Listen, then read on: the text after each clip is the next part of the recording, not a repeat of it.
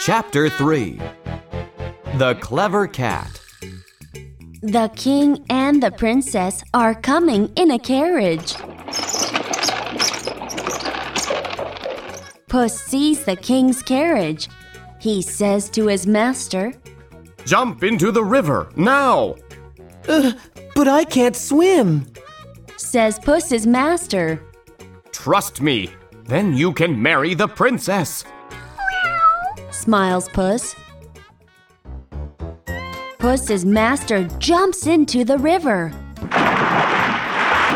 Puss hides his master's old clothes. Help! Help! My master is in the river! yells Puss. The king sees Puss. The king's man helps Puss's master. A thief stole my master's clothes! Says Puss.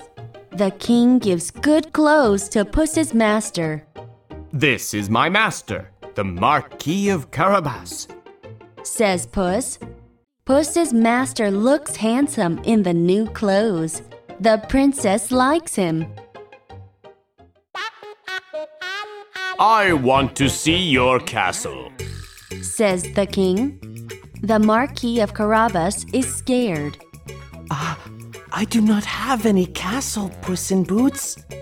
Whispers Puss's master. Trust me, I have a plan. Whispers Puss to his master. Then Puss says to all of them, Follow me, please. I will lead you to my master's castle.